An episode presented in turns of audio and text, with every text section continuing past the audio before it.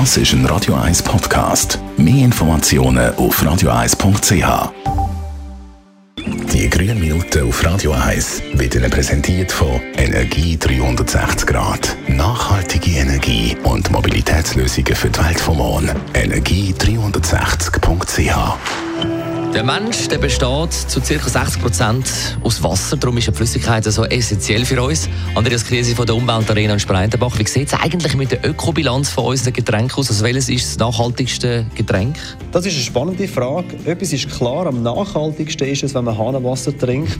Aber wenn man dann Getränke wie Kaffee, Tee, Saft oder Süßgetränke anschaut, dann sollte man sich damit auseinandersetzen, von wo die Getränke kommen, wie sie produziert, verpackt und transportiert werden und was sonst noch für Energie bei der Zubereitung Verarbeitung anfällt. Also man muss einen Haufen Sachen beachten und es gibt jetzt nicht das perfekte nachhaltige Getränk nebst dem Hahnenwasser.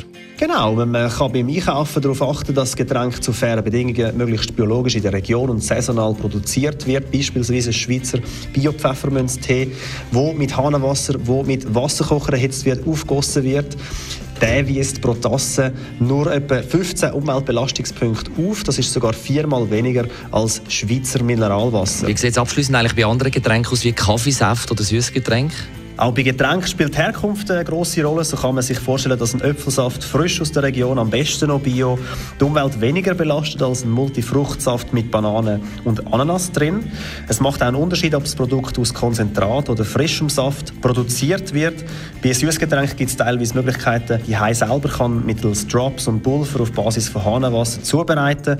Man kann sich natürlich auch selber einen Eistee mit Minze aus dem Garten und Hahnenwasser anrühren. Aber da Kaffee nie regional produziert werden kann, kann und je nachdem auch viel Strom bei der Zubereitung braucht, sollte man bewusst sein, dass äh, Kaffee äh, ein Getränk ist, das die Umwelt grundsätzlich stark belastet. Schlechte Nachricht an dieser Stelle, eine ökologische Alternative für die, die wach werden wollen, ist Schwarztee. Die grünen Minuten auf Radio 1.